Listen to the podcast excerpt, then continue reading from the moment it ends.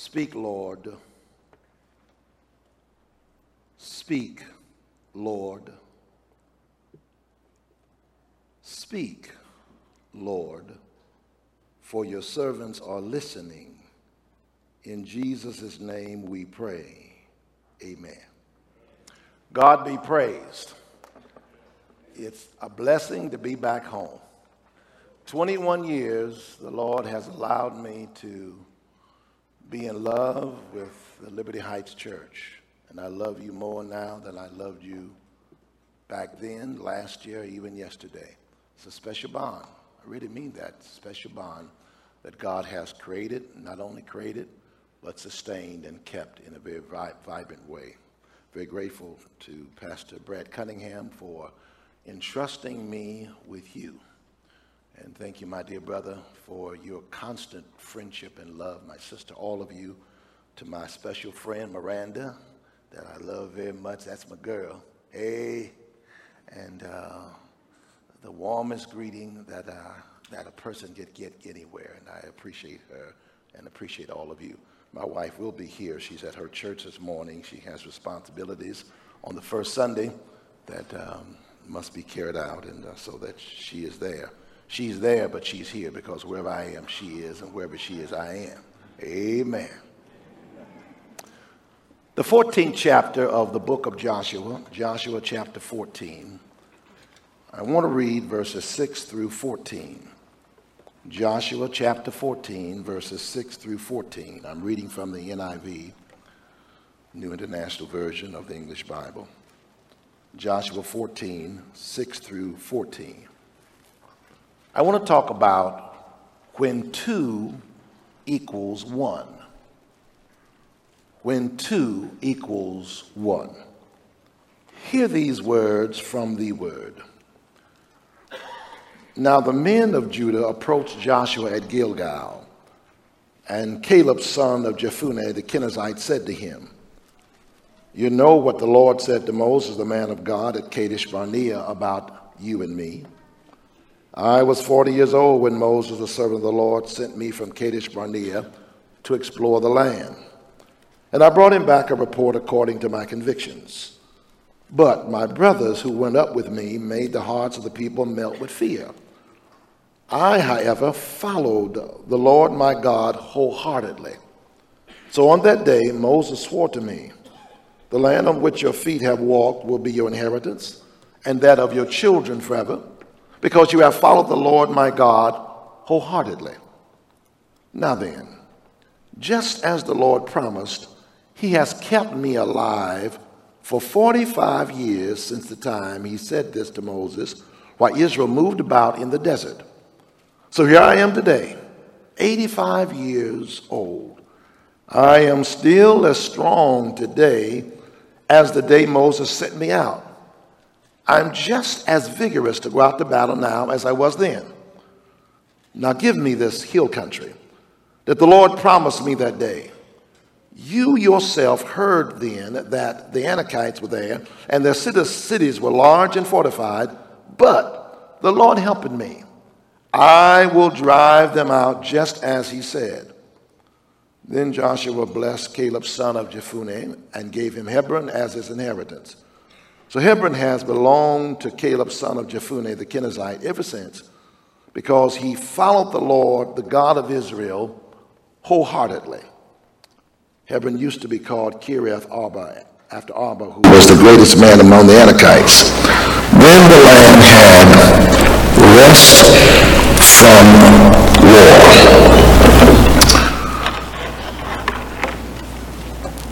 God does arithmetic differently than we do. Spiritual arithmetic is different than secular arithmetic. In spiritual arithmetic, God adds by subtracting. And he can allow Gideon with 32,000 men to face 135,000 Kenizzites lay off 31,700 men in one day, leaving Gideon with 300 persons to fight 135,000 Moabites and win because he adds by subtracting. It's called blessed subtractions. Spiritual arithmetic is different than secular arithmetic. God multiplies by dividing. And he can take two fish and five biscuits, divide them so that he will multiply them and have more left over than what was started with. 12 baskets of fragments. Because spiritual arithmetic is different than secular arithmetic. It's a paradox. And a paradox occurs when two mutually exclusive statements meet at the intersection of apparent contradiction only to produce truth. When two mutually exclusive statements, statements that are opposite, meet at the intersection of apparent contradiction only to produce truth. It's what G.K. Chesterton, the famed and celebrated Roman Catholic lay, lay theologian, meant when he said this that a paradox is truth standing on its head, screaming for attention. Saying, I know this looks illogical, ridiculous, and ludicrous, but if you come closer and listen to me, you will discover that there is logic in what seems to be illogical and sense in what seems to be nonsensical. It's what Jesus meant when he talked to us about what it means to follow him. Because if you follow Jesus, you have to follow him paradoxically. He doesn't make sense. He's not logical, he's supralogical. He's beyond logic. He says, if you really want to live, you got to die. You say you want to be exalted, you have to be humble. You want to be first, you've got to be willing to be last. You want to sit at the head of the table, you got to sit at the end of the table. You want to find your life, you got to be willing to lose your life. And Paul, in a very succinct way, sums it up in 2 Corinthians chapter 12, verse 10. He says, I glory in my weaknesses, in my hindrances, in my insults, in my persecutions, in my difficulties. For when I am weak, that is when I am strong. And here, God wants to teach us from this passage that two equals one two individuals, Caleb and Joshua, becoming one in leadership with the same motive, the same goal, the same purpose to exalt God and edify the congregation of Israel. Been 45 years since we've heard this voice, the voice of Caleb. It's as if God has declared a moratorium on speech. We haven't heard Caleb's voice for 45 years. 45 years ago, in Numbers 13 and 30, we heard him speak. When he said to the congregation, he stilled the congregation. That is, he brought composure to them. He brought tranquility out of turbulence because they were dismayed hearing the report of the majority of the spies who said, there are giants in the promised land, and there's no way that we can take that land. But Caleb stilled the people and told them, with God's help, we will be victorious. It's been 45 years since we've heard that voice from Holy Writs. 45 years ago, Moses had said in Numbers chapter 14, verse 24, because Caleb has a different spirit and has followed the Lord wholeheartedly, which you see in Joshua chapter 14, verse 9, verse 13, and 14. He's followed the Lord with unswerving and consistent dedication because he has wholeheartedly followed the Lord. God would grant him an inheritance for himself and for his people. And now, after 45 years, we hear the voice of Caleb one more time. saying, It was 45 years ago when I was 40. I am now an octogenarian. I am 85 years of age, and I'm just as strong now as I was then. And I'm just as vigorous for battle now as I was then. Now give me this hill country, which the Lord has already promised to me 45 years ago through Moses, the, the predecessor of Joshua. What a statement, and what a reminder that God can take two people, Caleb and Joshua, and yet make them one in terms of not only assuming but executing his own purpose. Caleb and Joshua. Caleb said to Joshua, You remember what Moses said. You remember what you said uh, to the congregation. And you remember that Moses swore in verse number 9 and 10 that we would have this land, Hebron, as an inheritance. And you heard that God promised in verse 10 and verse 12 that we would have this land. Moses swore, God promised, now give this land to me. These two persons, Caleb and Joshua, are inextricably connected. They were slaves down in Egypt. They were born there. Uh, no, they were not slaves under the Pharaoh that Joseph served under.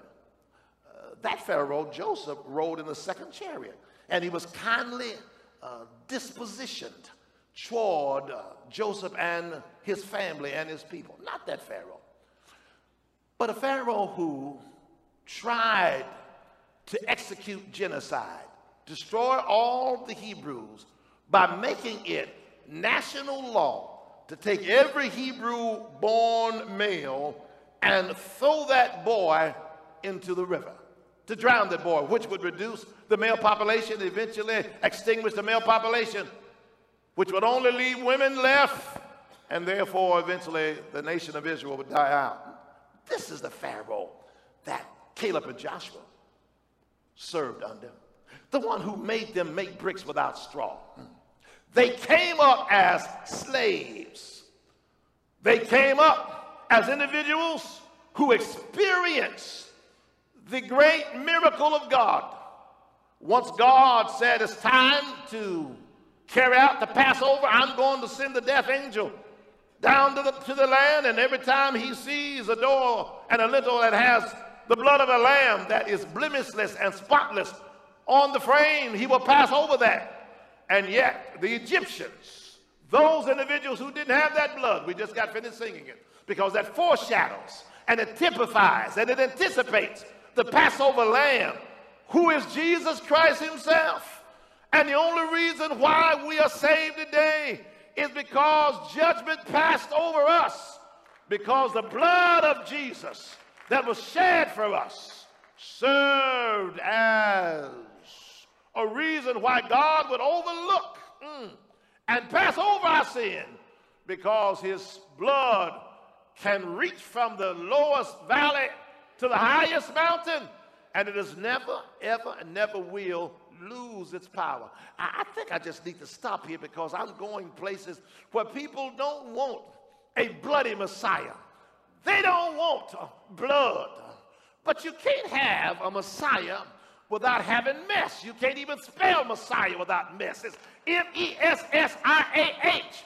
And Jesus came as the Messiah to get us out of our mess. Don't you hear uh, Matthew saying in Matthew 1 21, they shall call his name Jesus, for he shall save his people from their sin, from their mess.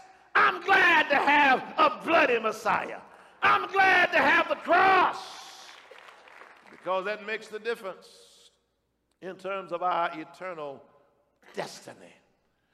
They saw Caleb and Joshua, they saw this body of water called the Red Sea, um, preventing them from crossing over into the wilderness. And God had promised that they would get there and then eventually get to the promised land. But they had no ferry boat to take them across, no bridge. But God breathed upon the Red Sea, sent an east wind to separate the water so that the water stood up as retainer walls and attention as the children of Israel marched over without even getting their feet wet on dry ground. They saw that. They saw the great miracles of God. They saw God give them water out of a rock without even putting a plumbing system in it. Uh, they saw God cook bread from heaven's kitchen called manna for 40 long years. And the children of Israel didn't just want light bread, they were like us. They wanted sandwiches. So they saw God bring quail within snatching distance so that they could have meat and bread. They saw that. Before there was a GPS system, God served as a pillar of cloud by day and a pillar of fire by night to lead them through the wilderness. They saw that. They saw the great miracles of God throughout their 40 years Caleb and Joshua. And here they stand together. Though they experience all of these things together, the miracles together, the great manifestations of God together, the voice of God speaking to Moses and declaring uh, what God would do, they heard that together. But now Moses is dead. And we are told that in Joshua chapter 1, verse 1, God makes this announcement to Joshua. Now, after the death of Moses, God said to Joshua, Moses, my servant, is dead. Now, therefore, you, Joshua, not Caleb, but you, Joshua, take this people over to the promised land that I have promised to them. In fact, I've already given it to them. And the only thing that keeps them from taking it is this. Because every place they put their foot down, it's already theirs. They've got to possess what they've already been promised. And Caleb has to allow himself to be one with Joshua and not be competitive, but be a complementary figure so that the two become one. Oh, my brothers and sisters, it is this part of God's mathematics that's difficult for us because we want two to equal two, two to be one plus one, logical. God says, no, one plus one equals one because I am the one that you must align to. I am the one that you must center yourself in because if we stop worrying about who gets credit and only that God gets the glory, then 500 become one because it's not about Robert Smith, it's not about Brad Cunningham, it's not about uh, Brother Kyle, it's not about Brother Evans, it's not about any of us. It's all about him. This is Joshua and Caleb. And Caleb has to learn how to play the most difficult instrument in the sanctified symphony orchestra. It's called second fiddle. Hard to play second fiddle. Both of them had the same experiences, Joshua and Caleb, and yet the leader that's appointed by God is not Caleb, it's Joshua. And Caleb has to learn to play second fiddle. Jesus did. He played second fiddle. Do you hear those words in Philippians chapter 2, verses 5 to 11? Let this mind be in you, which was also in Christ Jesus. Christ Jesus, who was in the form of God, thought it not robbery to be equal with God, which he was. But he emptied himself and condescended mm, and took on the form, though he was in the form of God, took on the form of a man and became a slave, a doulos, and was obedient to death, even death on the cross.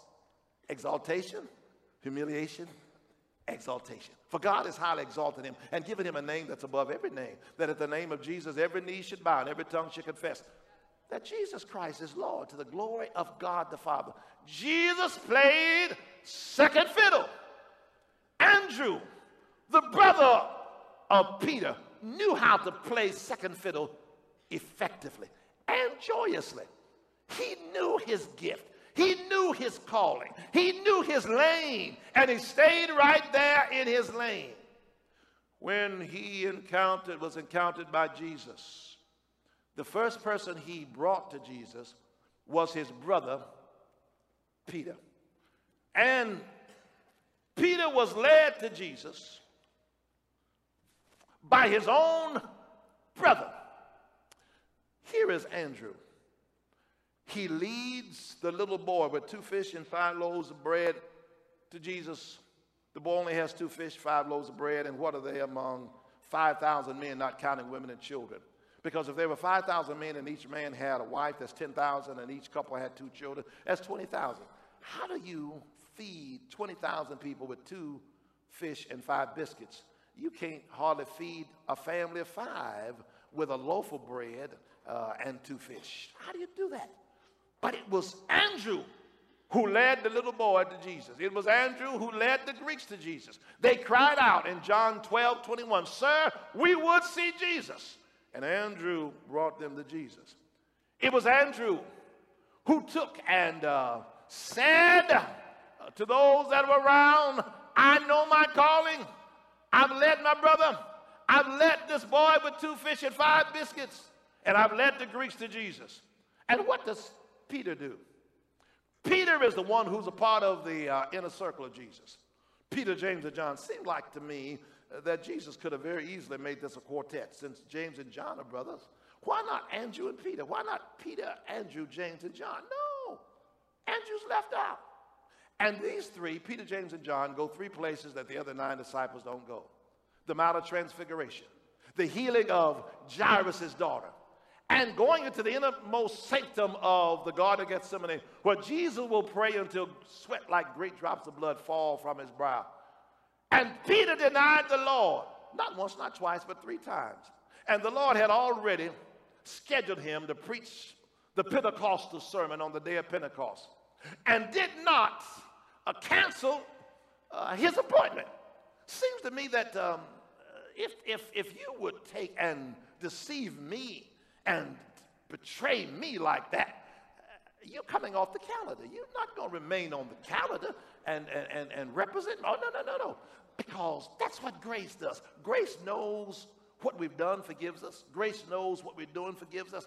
And even though God knows where we'll get weak and sin, our sins are still covered by the blood, past, present, and future. So I am saved from the penalty of sin which is eternal damnation. I'm saved from the power of sin, which is having power, the power of sin over my life right now, that I can say no to sin, and I will be saved from the presence of sin, because death will die and sin will be no more. And when we stand on the heavenly shore and wring the blue waters of tribulation from the hem of our garments, we will stand before a sinless Savior as sinless people. Peter will go further than Andrew in terms of notoriety.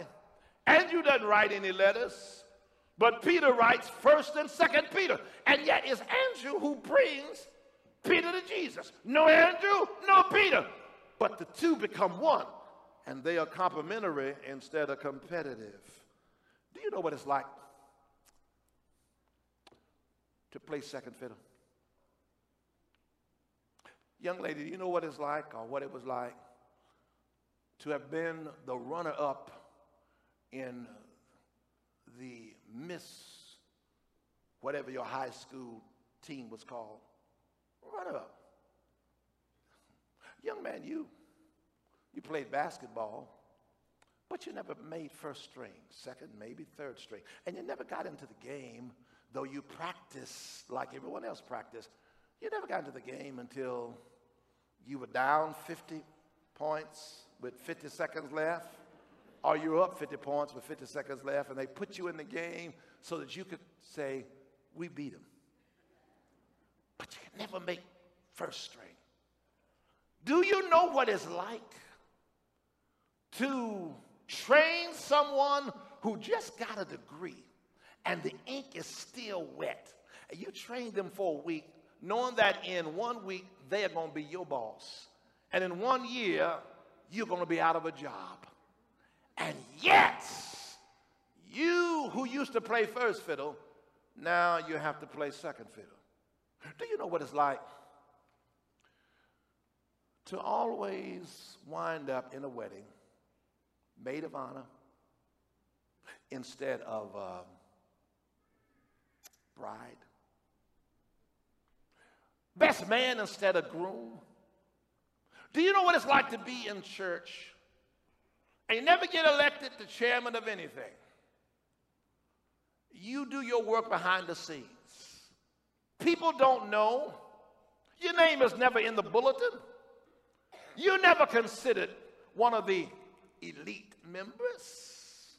You work in the cry room. And you change diapers. And you give little children oatmeal, cookies, and milk. You don't get notoriety for that. Nobody knows your name. And yet, that is, as far as I'm concerned, as great of a ministry as there is in the church, because it's the only ministry that I hear Jesus talking about and saying, if you offend one of these little children, it's better for you not to be born than if you were born to, to have a millstone put around your neck and you thrown into the sea. Because Fanny Crosby came up in the cry room. D.L. Moody and, and other individuals came up. The, I came up, little teachers teaching me when I was four and five years of age. You don't know who you're handling. You may be handling a Lottie Moon. You may be handling a Billy Graham. You may be handling a Martin Luther King Jr., a Nannie Burroughs. You don't know. So don't worry about whether or not people know your name. Martin Luther King Jr. reminds us if I can help somebody as I travel along, if I can cheer somebody with a word of song, if I can show somebody he or she is traveling wrong, then my living shall not be in vain. Everybody wants to be a drum major, but somebody needs to be a street sweeper, just sweeping streets. And if you sweep streets so well, God knows that you're being faithful in a few things, and He will make you rule over many. There's a movie coming out, Sully. Flight 1549, U.S. Airways, left LaGuardia Airport, New York, headed for Charlotte, New, North Carolina. Within a minute, you hear these words from the captain Birds! A flock of geese flew into the engines, immobilizing and destroying both. And Sully, Chesley Sullenberger, said to the, the air controllers, Birds! They said to him, tried to land in New Jersey, speaking of Newark. He wasn't able to do that with no engine. He flew just 900 feet above the George Washington Bridge and ditched the plane in the Hudson River. They started off with 150 people on the plane, 150 passengers, three airline attendants, and the pilot and the co pilot. They got off with 155 people. No casualties at all and what has been known as the greatest ditch in aviation history in America has now been named after Sully. Miracle on the Hudson. That took place January the 15th, 2009. Seven days later, January the 22nd, 2009, Sully was recognized. And after his recognition had been given to him, he said, but I didn't do it alone. Everybody knew his name, Chesley Sullenberger. But what about the co-pilot? Nobody knew his name. His name, Jeff Skiles. And Sully says, I couldn't have done it without Jeff because while I was guiding the plane, he was flipping switches. And I couldn't do it without a switch flipper. That's really what you are. That's what flipping switches. You may not get recognition. You may not be popular, but it doesn't mean that God lets that go unrecognized. The one who got two talents and made four gets the same commendation as the one who got five and got and was given ten. Well done, thy good and faithful servant. So don't worry about what people may say. Don't be competitive. Let yourself be one with those who may lead because we're all doing it for the glory of God and the edification and the upbuilding of the church. And when God is glorified and the church is edified, then God is pleased with what we do. And two, Chesley Sullenberger and Jeffrey Skiles became one. Every now and then I'll go into a hotel and uh, it will say room cleaned by number 59. Number 59. It's fragrant, it's clean, it's neat, and I don't know who number 59 is. And I'm just so grateful for number 59. Some of us are number 59s. And people may never know our names, but God does. Do it for the glory of God. Caleb was a second fiddler. Caleb saw Hebron, this territory that Moses had promised 45 years ago. He saw it and never forgot it. Because as a spy, he and Joshua came back with the only faithful report. Yes, there are giants in the land, but with the help of the Lord, we can take this land. The other 10 said, Look, we have a report, and there are giants in the land that make us look like grasshoppers. It's impossible for us to be victorious. But Caleb and Joshua said, We don't want to give a giant report. We want to give a grape, G R A P E report. We don't want to talk about the giants. God will take care of the giants. We want to talk about the grapes. The grapes were so large that it took two persons to carry one stalk of grapes. And if the land is that fruitful, then that's a land that we desire to be in. It's a land flowing with milk and honey. And here is Caleb, who saw that territory, Hebron, 45 years ago, saying, Give me this, not any, but this, the one I saw 45 years ago. He never forgot what God had promised that he would have, even though it took 45 years to get it. Oh, my brothers and my sisters, God does not want us to forget what he has promised us. It's what Victor Hugo has said that there's nothing more powerful than an idea whose time has come. Nothing more powerful than an idea whose time has come. It's called opportunity. And some people don't recognize opportunity because opportunity uh, comes to us with Brogan shoes on, that is, work shoes and overhauls, cover overhauls, and uh, work shirts, because opportunity means work. Uh, when Caleb says, Give me this mouth, he doesn't mean hand it to me. He means I'm ready to fight for what God has already promised me. Uh, it's, it's opportunity that comes to us uh, as a bald head man with grease all over his head. And as it comes to us, there's a plait of hair coming out of the front of his head. And once he gets past us, that's opportunity. We have nothing to grab onto. And there's some things that happen in life that God gives us an opportunity to take as a church, as married couples, as young people. When that happens, grab it as it comes to you. You may not ever have an opportunity to grab at it again because there's nothing else to grab hold to because nothing is as powerful as an idea whose time has come. Now is the time, and we are the people. And what is the reason that we are hesitating? And what is the reason that we are holding off? He never forgot that. Helen Keller was asked one time, Is there anything that's worse than being blind? And she says, Yes. Being able to see but having no vision. Being able to see but having no vision. Never being able to look beyond today. Never being, being able to anticipate what God is up to and where God is leading us to. And looking forward to the virgin frontier land that we have never explored. I want to scale the utmost height and catch a gleam of glory bright. Still praying as I onward bound, Lord, plant my feet on higher ground. My soul has no desire to stay. Where fears abound and doubts dismay. Though some may dwell where these abound by prayer, my aim is higher ground. Lord, lift me up and let me stand by faith on heaven's tableland. A higher plane that I have found. Lord, plant my feet on higher ground. Jesus never forgets what his purpose was. He saw it. The very first words that came out of the mouth of Jesus that are recorded in Scripture are words found in Luke 2:49, where he says to his mother and to his guardian Joseph, Didn't you know that I had to be about my father's business?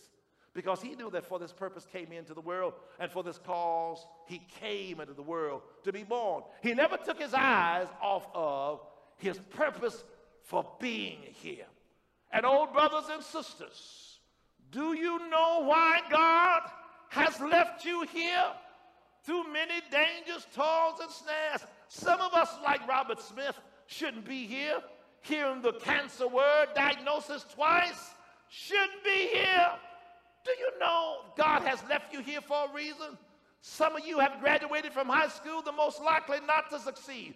People have been predicting your demise and your fall. Some of you are, in the minds of people, waiting to be lowered in your grave. Life is all over. Family is over, life is over, health is over, success is over. But God says, I am he who was dead, and I'm alive forevermore. And God can give you life, even in the midst of the prognostication and the prediction of others who will say that you cannot overcome. You have made mistakes. I'm looking at hundreds of people. In fact, everybody here has made a mistake because the Bible tells us all have sinned and come short of the glory of God, and all we like sheep have gone astray.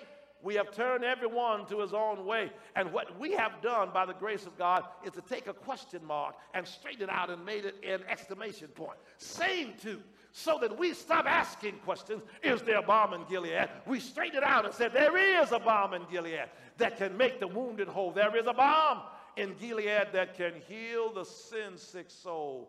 Remember your purpose. God has given you an optical reality that He has brought you out to brought, bring you in because He's got a purpose for your life. Stop letting people say that you're an accident, you're an incident, and you're a coincidence. No, you are a product of providence. God has a purpose for your life. No matter what you've done, where you've been, God wants to use you for his glory. Here's Caleb. He not only plays second fiddle, he not only knows what his destiny is in terms of the inheritance that God has promised to him, verse 14, but he is an individual who's not ready to retire. Do you hear him say in verses 10 through 12? I'm as strong now as I was 45 years ago. That means he's 85. And I'm just as vigorous for battle as I was 45 years ago. And the only way you can say that is if you're 85. I'm 68. If the only way you can say that is uh, you have to be saying it depending upon the strength of God. Uh, who's 85 years of age who's just as strong as they were 45 years ago? Who's 85 years of age who's just as vigorous as they were 45 years ago? But in the laws, Caleb is not ready for the rocking chair syndrome. I'm not ready to retire. I'm an octogenarian. I'm just ready to start all over again. The word retirement is not even found in his vocabulary. What a man! Jesus didn't have the word retire in his vocabulary. He says in John 19 and 30, telestai, the Greek word which means it is finished. He didn't say I am finished. He said it is finished. Salvation is finished. Yes, not my work as the great high priest. Because we hear the Hebrew writer saying in Hebrews 7:25, Jesus, the great high priest, ever lives to make intercession for us. And what he's doing right now is making intercession for us. When we should die, he intercedes for us. When we should have had judgment to fall upon us, he makes intercession for us. He's still working. He's interceding. He's praying for us right now. And oh, brothers and sisters, the word retirement must not be in your vocabulary. I'm looking at Brother Hunter. Brother Hunter retired from a job serving as a um, custom designer. What is it? Design engineer. That even sounds impressive.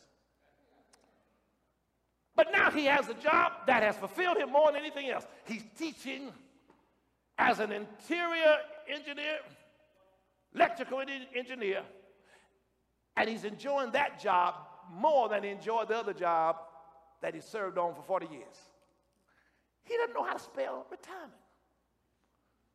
And some of us think that we can retire from the Lord's work. There is no retirement from the Lord's work. You may not serve in certain positions, but God still has something for you to do. I think that a church that takes and pushes aside its senior citizens and say to them, You are an encumbrance, you are an impediment, you're in the way, you're too old. No. These, according uh, to Psalm 92, verse 14, you will bear fruit in your old age. I want to see people of XYZs, extra years of zest, productive in the church, working in the intercessory prayer room while the pastor's preaching. They are gathered together in a room praying. They're sending out cards. Uh, they are making phone calls to people who are sick and people who have left the church or are not coming to church. I want to see individuals 70, 80, and 90 years of age volunteering in ministry and not just retiring from it because they have gotten to a certain age. You know what the Lord says in Revelation 2 and 10? Be thou faithful unto death, and then I'll give you a crown of life. You want to know when you're going to retire? When you die, and then when you die, you're going to make a transition where you're still going to be active in heaven. We're not just going to sit down by the river and dangle our feet in the crystal fountain and reminisce. We're going to be faithful and serving the Lord. And these are years, senior citizens like Caleb, these are years that can be productive for you. So many places where you volunteer, hospitals, wellness centers in terms of, of cancer recovery patients, and Catherine Booth homes for unwedded mothers, and on and on and on and on. I've seen too many people retire, sit down in a rocking chair, they're dead two months later. Mm. God has given you a mind and given you wisdom. And young people need to hear your wisdom and your experience because they are standing on your shoulders and you are a most vital part of any congregation.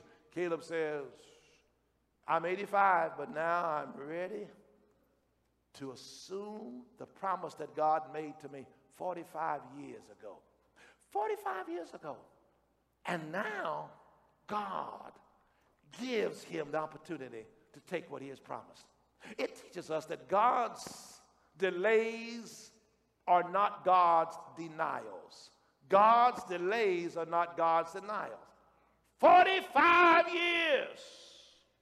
And Caleb is ready to get what God has promised. And he's not disgruntled. He waited 45 years for Hebron. How long can you wait? You've been waiting on deliverance. You've been waiting on healing. You've been waiting on reconciliation between children and parents. You've been waiting on that special Mr. or Miss to come into your life. So many things you've been praying about, Robert, and it hadn't happened yet. Caleb waited 45 years. Can you wait two, three, four, ten? God is not in time. Time is in God. So you can't hurry God. No, you got to wait. You got to trust Him and give Him time, no matter how long it takes. He's a God. You can't hurry. He'll be there. Don't you worry. He may not come when you want Him, but He's always on time. And He will take and get a message from Mary and Martha from Bethany and say, The brother that you love is sick, and he will stay where he is two days intentionally and make it to Bethany and get there four days after the funeral. Mm. Let the man die because he can call him back from the grave, even though he's been dead four long days. Can you wait a little longer? If you can just hold out to tomorrow, if you can just keep faith through the night, if you can just hold out to tomorrow, everything will be all right because weeping may endure for a night. But joy comes in the morning.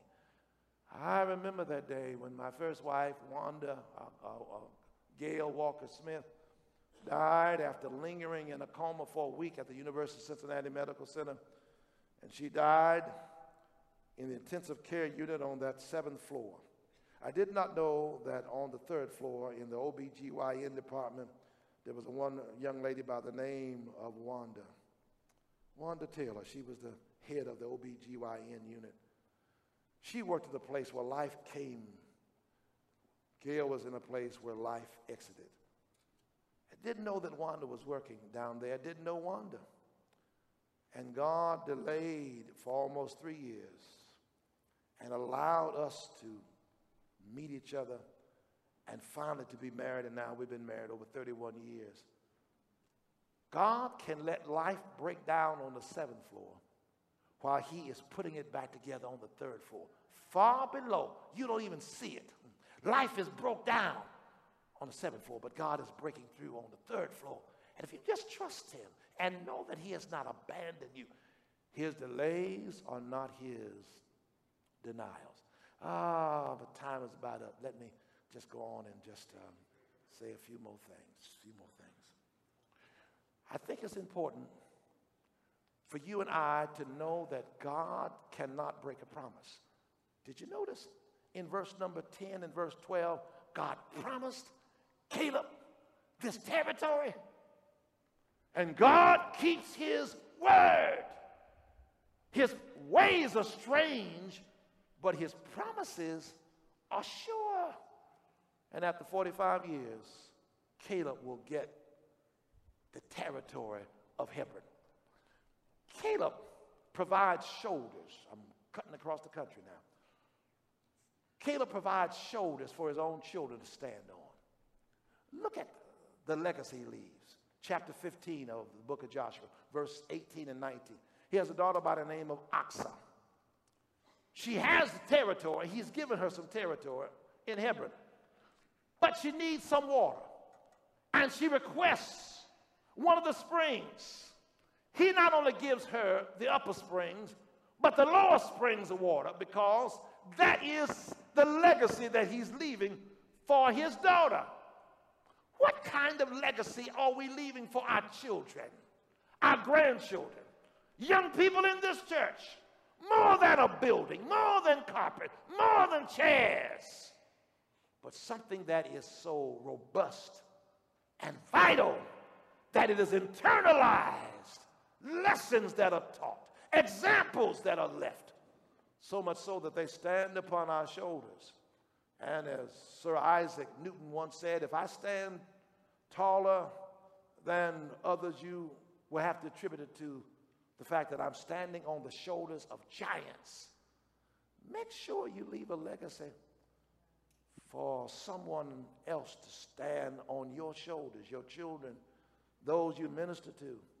Lessons that are poured in them and they will never ever escape. Here's Caleb. Caleb is immortal. He can't die until he gets this territory. I don't know what it felt like, but God promised him that I'm going to give you this territory, and that was 45 years ago, which meant then that if Caleb, you got to follow this, if Caleb had stayed in the will of God and died before God had given him this land, then God would not be true. This is just my personal conviction, but I, I can bear it out in Scripture. And it may be that Dietrich Bonhoeffer, the great German theologian, may die at 39. Martin Luther King Jr. may die at 39. It's not how long you live, it's how well you live. But if you walk in the will of God, I really believe that you are immortal until God has carried out his purpose whether you live to be 99 or 29. Because Paul is the same way.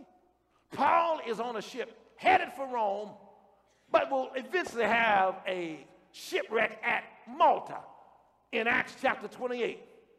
And the Bible says that Paul, God visited him with an angel and told him, Paul, you must go to Rome and stand trial before Caesar, not as a political prisoner, but as a witness to Jesus Christ. You're not going to die out on this sea.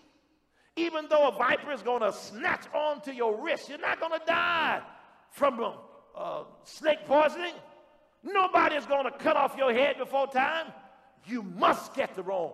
And I won't tell you if you just stay in God's will, you can live with reckless abandon. I'm talking about live instead of trying to protect yourself. Give everything you have, knowing that until God is through with you, you are immortal. You're looking at a person, one of these days you're going to hear Robert Smith is dead. Don't believe it.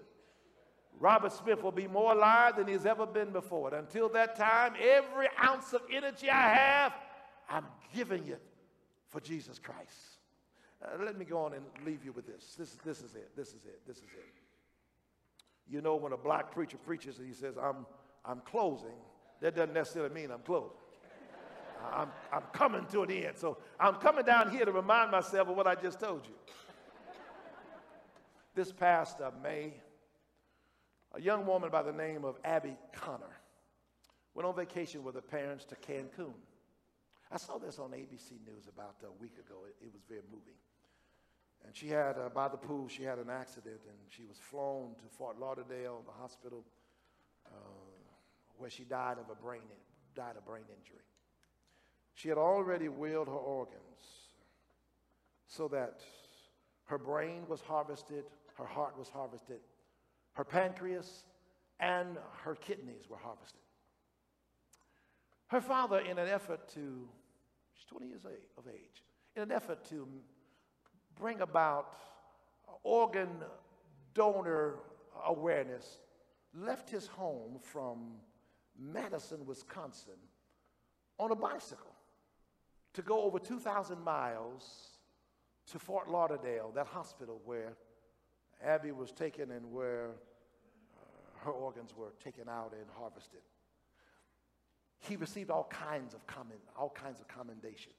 Uh, people let him spend the night. They fed him meals. They gave him the opportunity to, to shower. It's wonderful, wonderful, wonderful. But he stopped by the house of a young man. A young man happened to be a black young man. The young man was very special because the young man needed a heart. And now he had Abby Connor's heart in his chest.